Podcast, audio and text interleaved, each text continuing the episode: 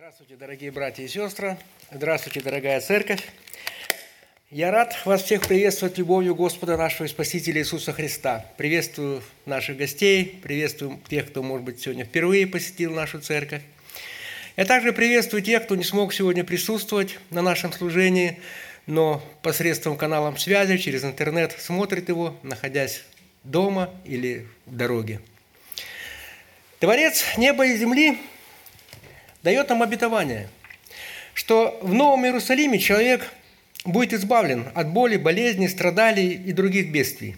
Я это читаю это место в Священном Писании. Оно сказано в Откровениях, 21 главе, 4 стих. «И отрет Бог всякую слезу сочей их, и смерти не будет уже, ни плача, ни вопля, ни болезни уже не будет, ибо прежнее прошло». Но это будет там, в вечности – а пока мы сейчас с вами находимся на земле, конечно же, мы сталкиваемся с самыми разными непредвиденными обстоятельствами и неудачами. Мы ссоримся, мы конфликтуем. Мы ссоримся, конфликтуем в кругу семьи или на работе, с друзьями или родственниками, с детьми. Когда нам кажется, или они нас не понимают, или мы их не понимаем, случается, что ссоры приходят и в церковь. Нередко мы попадаем в экономические трудности, когда мы или теряем работу, или не можем найти, где нам устроиться на работу. Мы мучаемся, когда встречаемся с предательством со стороны близких друзей, со стороны близких нам людей. И, конечно же, мы болеем. Особенно тяжело мы переживаем, когда болеют наши дети. Все вот эти обстоятельства можно назвать одним словом – штормом. Или штормом в нашей жизни. И тема сегодня нашей проповеди – шторм в нашей жизни. Шторм, который иногда приходит к нам, к сожалению. За этим словом, я имею в виду за словом «шторм», кроется, конечно, гораздо более сложных, а порой и тяжелых дней. Особенно это касается для, моих, для молодых людей, которые начинают свой жизненный путь. Это и неразделенная любовь, это и куда пойти учиться, где устроиться на работу и так далее. Этот список можно еще, еще, еще больше продолжать после слова «шторм». Но это не цель нашей сегодняшней проповеди, а целью является узнать, что говорит Слово Божье о том, как нам бороться со штормом в нашей жизни. А самое главное, не просто бороться. Самое главное, как побеждать в этой борьбе, как выйти из нее победителем – качестве примера мы будем размышлять над текстом из Нового Завета. Это Евангелие от Марка, глава 4, стих с 35 по 41. Давайте вместе зачитаем этот текст к размышлению. Вечером того дня сказал им, «Переправимся на ту сторону». И они, отпустив народ, взяли его с собой, как он был в лодке. Были и другие лодки с ним. И поднялась великая буря, Волны били в лодку так, что она уже наполнялась водой. А он спал на корме на возглавии, его будет и говорят ему, «Учитель, неужели тебе нужды нет, что мы погибаем?» И встав, он запретив, запретил ветру и сказал морю, «Умолкни, перестань». И ветер утих, и сделалась великая тишина. И сказал им, «Что вы так боязливы? Как у вас нет веры?» И убоялись страхом великим, и говорили между собою, кто же сей, что и ветер, и море повинуются ему. Это очень короткая история, короткий эпизод, уместилась всего в седьми стихах, но она имеет глубокие корни к теме сегодняшней проповеди. Давайте вместе по порядку разберем, что здесь сказано. 35 стихом говорится, «Вечером того дня сказал им, переправимся на ту. Если посмотреть на самое первое слово, которое здесь написано, это вечер. В Израиле вечер начинался тогда, когда на небе зажигалось три звезды. То есть день начинал поглощаться сумерками. Вечером того дня. О каком дне здесь идет речь? И почему Господь предложил только вечером переправиться на другую сторону? Ответ мы находим в первых двух стихах этой же четвертой главы Евангелия от Марка. Я зачитаю эти стихи, мы сейчас их не увидим на экране. Мы посмотрим, какие события предшествовали вот этому эпизоду, который мы только что сейчас прочитали. Четвертая глава, первый и второй стих. «И начал учить при море. И собралось к нему множество народа, так что он вошел в лодку и сидел на море, и весь народ был на земле у моря, и учил притчами много. Итак, в течение всего дня Иисус Христос находился на восточном побережье Галилейского моря, вблизи города Капернаум, и занимался тем, что учил собравшийся там народ и учил притчами. Целый день Иисус Христос с учениками был с людьми. Целый день Иисус Христос занимался тем, что служил людям – Заканчивался день, и было бы логичным идти на отдых. Но Господь предлагает ученикам переправиться на другой, западный берег. Мы немного забежим вперед текста и посмотрим на карту перехода. Из Капернаума, кто на задних рядах, может быть, не видно, вот он, да, из Капернаума. Вот я вот я покажу сейчас весь путь их, туда, туда и обратно. Да? Из Капернаума их путь лежал в землю Гадаринскую. Возможно, Иисус Христос понимает, что оставаться здесь, на побережье города Капернаума, невозможно или нельзя. Отдых может не получиться из-за той известности, которую он здесь приобрел.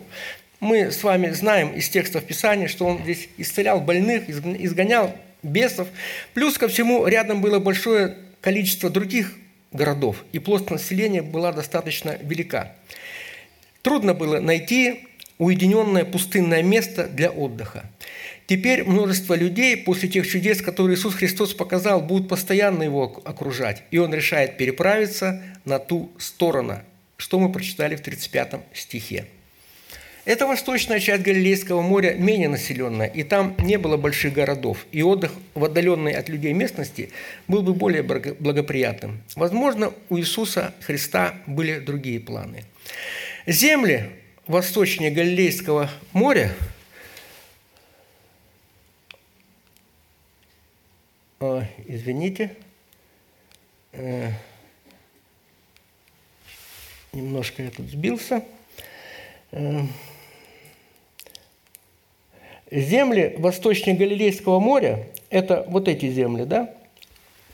Это вот эти земли, они были не подконтрольны Израилю, и подавляющая часть населения были язычники, или как их называли, эллины.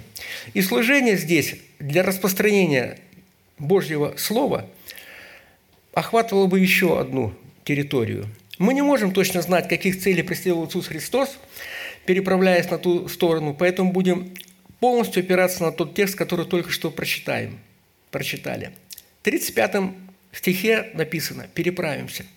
Это глагол в утвердительной форме. Иисус Христос уверен, что ученики и Он переправятся на ту сторону. Знал ли Иисус Христос о неустойчивом климате здесь? Конечно, знал. Из текстов Писания мы знаем, что он эту местность прекрасно знает. Тем более однажды он сам указал, куда нужно забрасывать сеть, чтобы ловля рыбы была успешной. А если Господь знает эту местность, Он все же допускает шторм в жизни учеников. Мы по-разному учимся вере и возрастаем духовно. Спасибо. Слушаем проповеди, читаем Библию, общаемся с другими верующими, молимся, посещаем семинары, занятия и так далее. Да, истина абсолютно верно, что вера от слышания – но главный урок веры мы получаем на собственной практике. Когда вокруг нас шторм, и сами мы находимся в его эпицентре, то есть мы являемся не сторонними наблюдателями шторма, а непосредственно его участниками. В прочитанном тексте Иисус Христос, зная о шторме, допускает его как необходимый инструмент для духовного возрастания своих учеников. На карте мы видим лодочный маршрут Иисуса Христа с учениками. А куда шли они на лодке, мы узнаем только в следующей главе, в пятой, в первом стихом сказано, что это земля Гадаринская и, по всей видимости, город Гадара. Длина этого маршрута примерно 16-17 километров. Для информации могу сказать, что размер самого Галилейского моря на сегодняшний день 21 километр в длину и максимальная ширина его 13 километров. Мы немного отвлеклись, давайте вернемся к тексту. 36 стих зачитаем и 37 сразу. «И они, отпустив народ, взяли его с собой, как он был в лодке. Были и другие лодки с ним. И поднялась великая буря. Волны били в лодку так, что она уже наполнялась водой. И поднялась великая буря. В лодке был Петр и его брат, они были рыбаками, и наверняка не раз видели волнение на море, в том числе и очень сильное. Но здесь сказано именно великая буря. Значит, шторм был такой величины, с каким ученики еще до этого не сталкивались. Они первый раз, впервые увидели такое сильное волнение на море и такую громадную силу ветра. То здесь речь идет о реальном шторме на море, как климатическом явлении. Давайте немного посмотрим на географию местности, где были Иисус Христос в лодке со своими учениками – Перед вами карта Израиля в период Нового Завета. Если посмотреть на эту карту, я сейчас проведу линию, вот, с севера это река Иордан, идет через Галилейское море, Иорданская долина, Мертвое море, дальше долина Арава и до, самой, э, до самого Красного моря. Это громадный тектонический разлом или тектоническая впадина шириной в несколько километров. Географич, география он называется сирийский, сирийско-африканский тектонический разлом. Слева от этой линии, от Средиземного моря, это африканская тектоническая плита, а справа, восток, это аравийская тектоническая плита. Обе эти плиты движутся, и разлом – это место их соприкосновения и трения. По территории этого разлома в самой нижней части его течет река Иордан, которая берет свое начало на севере Израиля. Мы с вами уже говорили, вот здесь вот у подножья горы Хермон. Далее она попадает в Галилейское море, вытекает из него, течет по Иорданской долине и впадает в бесточное мертвое море. Без, без видимых источников выхода оттуда воды. То есть мертвое море как сосуд – чтобы представить это себе на местности, вот что это такое, если мы откроем вот так вот книгу, ну где-то посередине, да, вот это место разлома или изгиба книги, это есть тот разлом, в котором находятся сейчас ученики, Иисус Христос. Ну и давайте мы туда мысленно перенесемся в эту лодку и будем так находиться. Слева одна плита тектоническая, справа другая тектоническая плита. Из-за того, что не движутся эти плиты, мы с вами говорили, что кора в, этой, в этом местности неустойчива. Землетрясения наблюдаются каждый год. Известно много здесь разрушительных землетрясений, и самые такие, ну, для информации, извест, скажу вам, известны два землетрясения. Одно произошло в новейшей истории, это в 1927 году, когда из-за движения плит, из-за сильного движения плит – вода в реке Иордан остановилась и стояла в течение 20 часов. Другое землетрясение, тоже разрушительное, известно и зафиксировано в XVI веке. Тогда вода в реке Иордан стояла неподвижно в течение двух суток. Что еще можно добавить к этой географии местности. Мы, вам, мы с вами говорили, уже вспоминали гору Хермон, которая стоит на севере Израиля. Ветры, дующие с севера Израиля, они, э, они охлаждаются на вечных снегах, которые находятся на вершинах этой горы. И затем кубарем по закону физики спускаются вниз, в эту долину – для информации скажу следующее. Это не просто гора, это горный массив шириной 60 километров и высотой почти 3000 метров. Идя вниз, холодный воздух встречается, конечно же, с восходящими потоками прогретого воздуха в Израильской долине, где образуется сильная турбулентность. И эта турбулентность катится до самого Красного моря – все эти обстоятельства способствуют появлению шторма на море и волнению на воде. Я имею в виду и землетрясения, и те порывы ветра, которые происходят. И э, ветер здесь может, и шторм здесь может возникнуть даже в обычную, э, в обычный солнечный день. Представим себе, что вот в такой ситуации сейчас оказался Иисус Христос с учениками. И давайте вернемся к тексту. 38 стих. «А он спал на корме, на возглавии. Его будет и говорят ему, «Учитель, неужели тебе нужды нет, что мы погибаем?» Он спал на корме. Перед тем, как ученики увидели божественную природу своего учителя, они увидели сначала в нем человеческую природу Иисуса Христа. Ведь целый день Иисус Христос учил притчами у моря. Это достаточно тяжело, это очень тяжело. Вся четвертая глава посвящена этому служению. Теперь он так устал, что шторм и шум волн его не беспокоит. Это складывается такое впечатление, если эти строки читать как художественное произведение. Писание же нам говорит иначе. Реакция Иисуса Христа – это не безразличие и не безответственность, это полное доверие Отцу. Если мы вспомним себя в детстве, как нас родители брали под мышки и окунали в воду, или купали в ванну, или в реке, или в водоеме каком-нибудь, или мы сейчас делаем со своими малышами этому. Ребенок смеется, радуется, он весело бултыхает ногами. Почему? потому что он доверяет, что он находится в крепких, надежных руках. Так же самый Иисус Христос. Он знает, что он находится в крепких, надежных руках. Господь не зря сказал в начале этой истории «переправимся». Это как утверждение. Значит, так оно и будет, и никак иначе – Иисус Христос испытывает нас в вере. Он, он ждет, какие изменения произойдут у нас в нашем сердце. Он ждет, он ждет, когда мы будем полагаться на Бога. Но ученики с упреком обращаются к своему учителю. «Неужели тебе нет дела?» Вместо того, чтобы просить его о помощи в этих обстоятельствах. Мы погибаем, говорится в тексте. Это значит, что ученики имели страх, что не погибнут. Но в тексте не описывается их физическая борьба со стихией. Здесь не сказано, как рыбаки справлялись с парусом или с веслами, или с килем, или как они вычерпывали воду из лодки и так далее.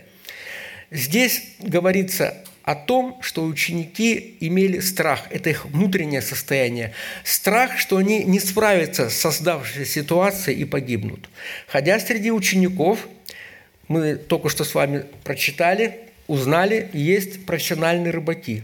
Это были мореходы, которые зарабатывали себе на жизнь рыбной, рыбной ловли, и которые наверняка уже сталкивались подобными ситуациями со шквалистым ветром на воде. Но в данном тексте ученики подошли уже к той точке, когда их знания, опыт и сила мышц не в состоянии справиться с трудностями.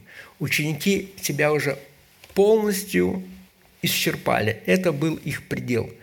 И они начинают будить своего учителя. И встав, он запретил ветру и сказал морю, это 39 стих, «Умолкни, перестань». И ветер утих, и сделалась великая тишина. И сказал им, что вы так боязливы, как у вас нет веры. 39 стих – Великая тишина. Ученики ожидали, что учитель начнет помогать им, прилагая усилия удерживать лодку на воде, но он начинает разговаривать с морем и ветром. Иисус Христос демонстрирует свою божественную власть и силу, повелевает ветру и морю утихнуть.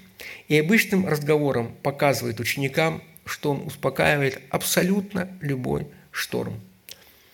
Заметьте, Иисус Христос не стал, как ветхозаветные священники, обращаться к кому-либо, а сам показывает свою божественность. И что случилось? Творение тотчас же подчинилось Творцу. Иисус Христос видит страх в 40 стихе учеников и говорит, что вы так боязливы? И тут же следует незамедлительно второй вопрос. Как у вас нет веры? Он как бы вопросом сразу отвечает за них. ответ был простой. Нет веры. У апостола Луки в этом же самом месте, на этом же самом месте, после того, как установилась великая тишина, Иисус Христос спрашивает, где ваша вера? Почему? Потому что учеников не доставало доверия к своему учителю. Где ваша вера, можно еще расценивать по-другому. Это на что или на кого вы надеетесь в данной ситуации. В стихе, в стихе 39 Господь не сходит к нашему маловерию. Он не говорил ученикам, мол, у кого мало веры, тот утонет, у кого много веры, тот спасется. Он понимает, что его ученики находятся в стадии духовного роста, в стадии укрепления веры, ровно так же, как и мы сейчас с вами. И в данном эпизоде Иисус Христос протягивает руку помощи, когда ученики стали нуждаться в своем учителе и успокаивает ветер и море.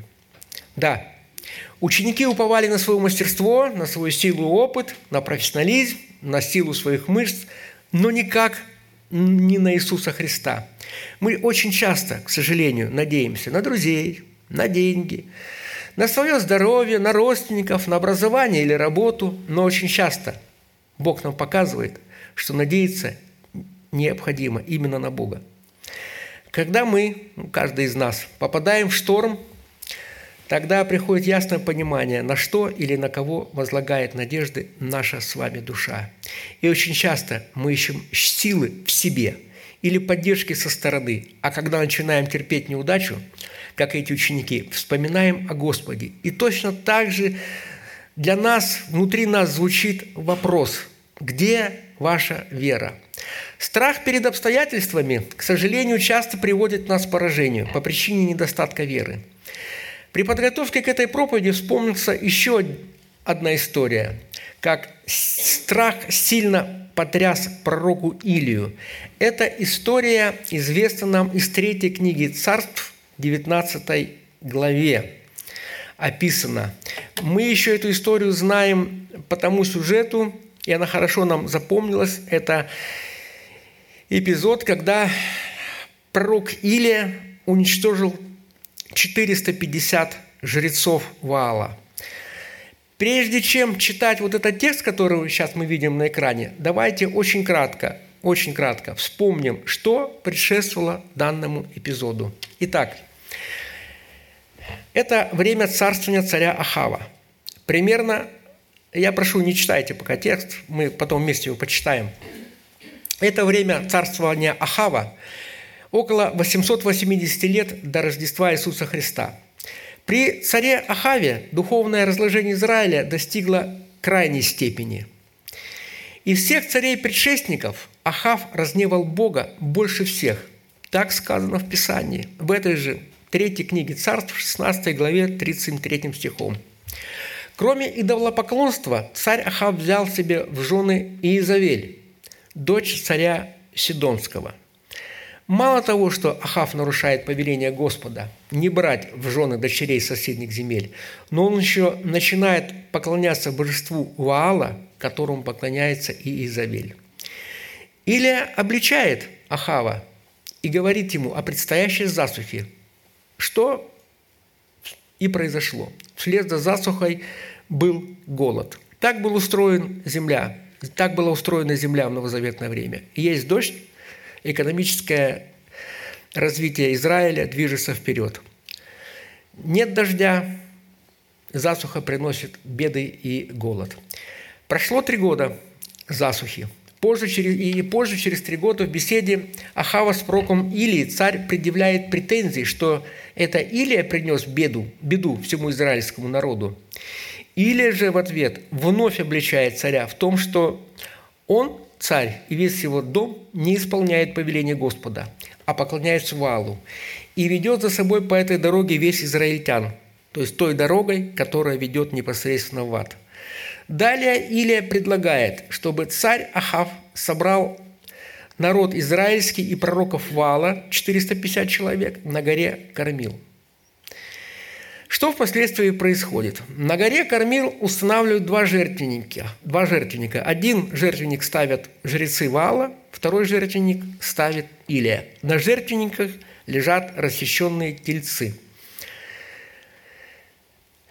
Илия предлагает, чтобы жрецы Вала помолились своему божеству, и чтобы их Ваал принял эту жертву. В течение целого дня жрецы молились, или, как сказано точно в тексте Писания, пророки Ваала молились, взывали к своему божеству, но жертва так и не была принята. Огонь, огонь на жертвеннике не загорался. Ближе к вечеру Илия тоже помолился, возвал Господу нашему, и огонь тотчас же охватил жертвенник и поглотил все, что там находилось. Тогда по велению Илию, или жрецы Ваала были схвачены и убиты. Об этом узнает Изавель. Ее не было на горе Кормил, Кормиль.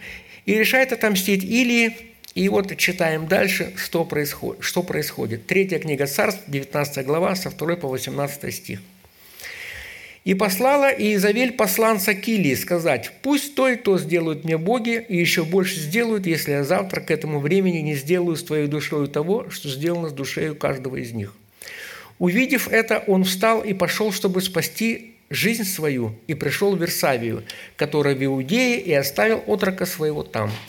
А сам отошел в пустыню на день пути, и, придя, сел под можжевеловым кустом и просил смерти себе, и сказал – Довольно уже, Господи, возьми душу мою, ибо я не лучше отцов моих».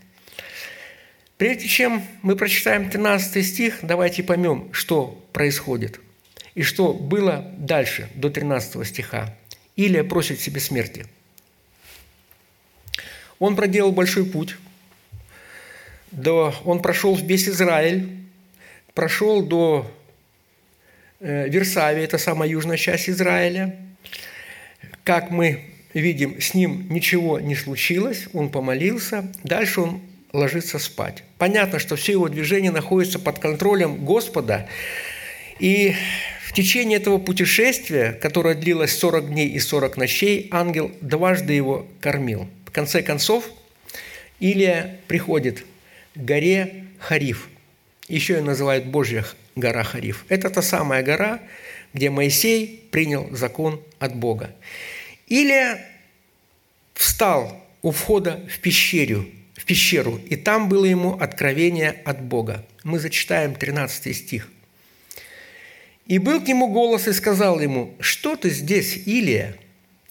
Он сказал, «Возревновал я о Господе Боге Саваофе, ибо сыны Израилевы оставили завет Твой, разрушили жертвенники Твои, и пророков Твоих убили мечом, остался я один, но и моей души ищут, чтобы отнять ее». И сказал ему Господь, «Пойди обратно своей дорогой через пустыню в Дамаск, и когда придешь, то помашь Азаила, царя над Сирию, а Иуя, сына Намесиина, помашь царя над Израилем, Елисея же, сына Сафатова из Авель-Михалы, помажь пророка вместо себя.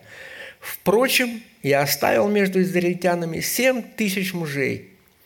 Всех сих коленей не преклонялись перед Ваалам, и всех сих уста не лобызали его».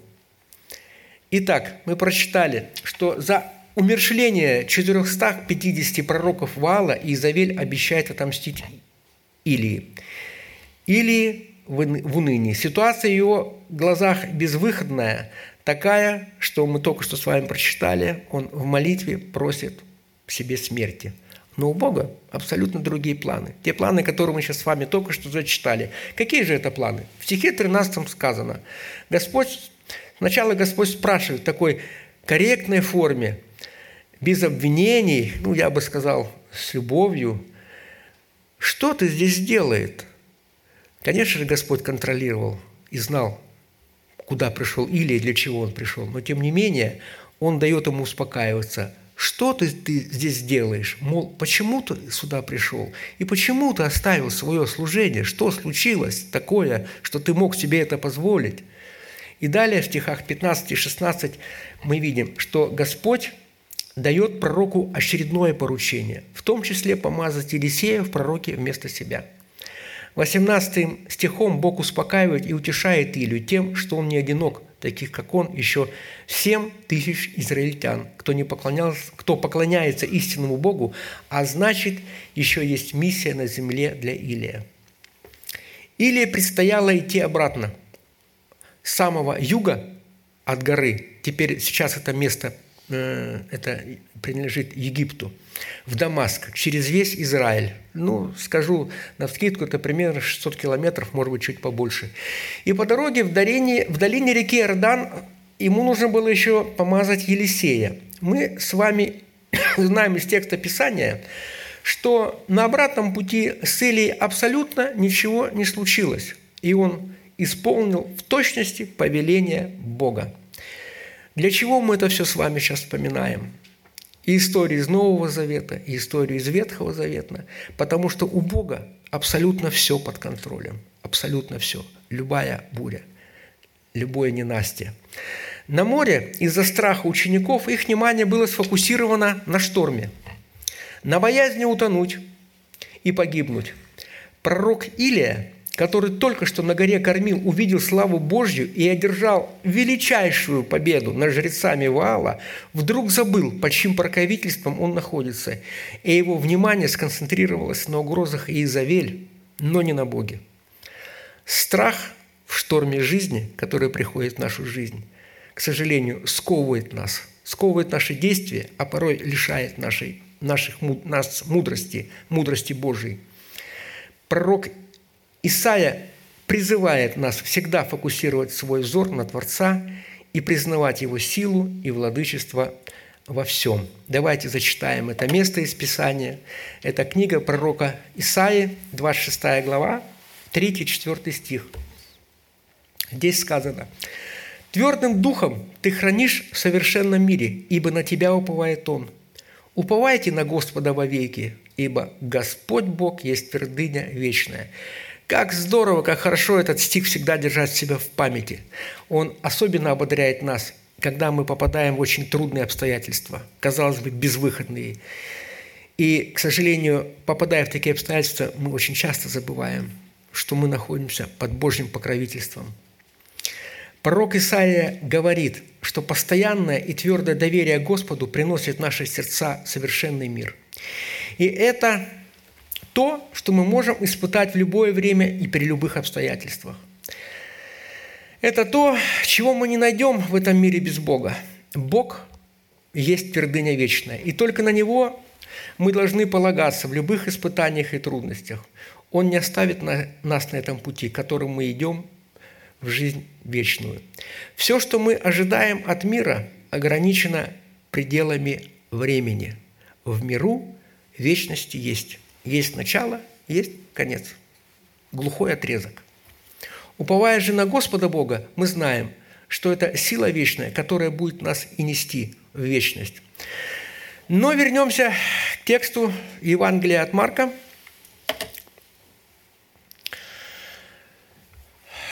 41 стих. «И убоялись страх, страхом великим и говорили между собою, кто же сей, что и ветер, и море повинуются ему». Страх погибнуть на шторме сменяется страхом перед своим учителем. Причем, как подчеркивается в стихе 41, великим страхом. Но это уже абсолютно другой страх. Это не то удручающее чувство погибнуть и тонуть, которое лишало их внутреннего мира, а это глубокое почитание и уважение к тому, кто является Богом. Это Божий страх. Это страх к Творцу всего существующего. Ученики начинают ясно понимать, кто рядом с ними в лодке и с кем имеют дело. Кто же сей, что и ветер, и море повинуются ему. Этим, этим заканчивается не только четвертая глава, или не только этот стих, но и вся четвертая глава Евангелия от Марка. Э, вы знаете, вот то, что это страх Божий, конечно, здесь напрямую не сказано, но есть интересная замечание такое, что следующий разговор или диалог учителей, учеников с учителем мы прочитаем только, мы только в пятой главе, когда Иисус Христос с учениками переправились на лодку обратно в Капернаум. А ведь в пятой главе Иисус Христос еще показывает чудеса, изгоняет бесов. Мы помним эту историю, когда Он изгнал из бесноватого легион бесов, да, но там мы не встречаем диалога Иисуса Христа с учениками. Почему? Потому что ученики были вот эти охвачены этим страхом. Кто же сей, что море и ветер повинуются ему? В следующий раз они заговорили уже, уже позже уже, когда вернулись домой в Капернаум. Что хочется сказать в заключение? Когда мы соприкасаемся с самыми разными явлениями в природе, будь то проливной дождь, гроза или землетрясение, паводок или шторм, конечно, нам страшно, и мы испытываем страх. Это естественное состояние. Но нельзя сравнивать бурю, как явление в природе, со штормом, который приходит в нашу жизнь. Шторм в нашей жизни имеет много позитивного. Испытания, посылаемые нам Господом, это инструмент Бога – это Божье благословение. И эта цель Бога, допуская шторм в нашей жизни, Он преображает нас духовно. Господь ведет нас через шторм, очищает наше сердце и изменяет его, тем самым приближает нас к себе. Все это делается для нашего блага из-за великой любви к нам. Когда нас постигают жизненные штормы,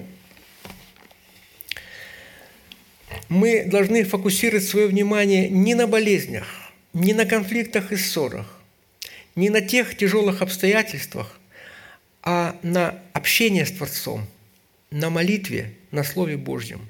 Помните Ной со своей семьей в ковчеге? Ковчег носила целый год по океану.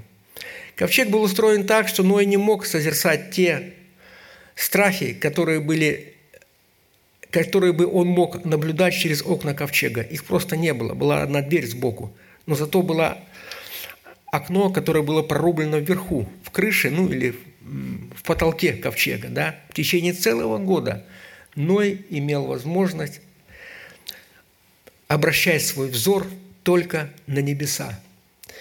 Мы видели в нашей с вами истории, как Христос проводит своих учеников через все трудности и испытания и доводит их до цели, до другого берега – Галилейского моря. На этом пути от одного берега к другому им угрожала опасность. Однако Христос не оставил своих учеников погибать. Он пришел к ним на помощь. Бог ведет тех, кто познал Его к цели, к вечной жизни с Ним. Это путь от одного берега, где мы сейчас с вами находимся, до другого берега, который называется небеса, где будет жизнь вечная – на этом пути мы попадаем, мы попадаем в самые разные жизненные бури и шторма. Однако Христос рядом с нами. Об этом не надо забывать. Он всегда с нами так же, как тогда с учениками в лодке. И Он не оставит нас. Он верен своему Слову. И обязательно доведет нас до цели. На Него мы должны положиться. В Откровениях сказано, что однажды мы попадем в Царство нашего Отца Небесного, и там уже не будет никаких штормов. Аминь. Давайте помолимся. Может быть, кто хочет помолиться, может это сделать прямо сейчас.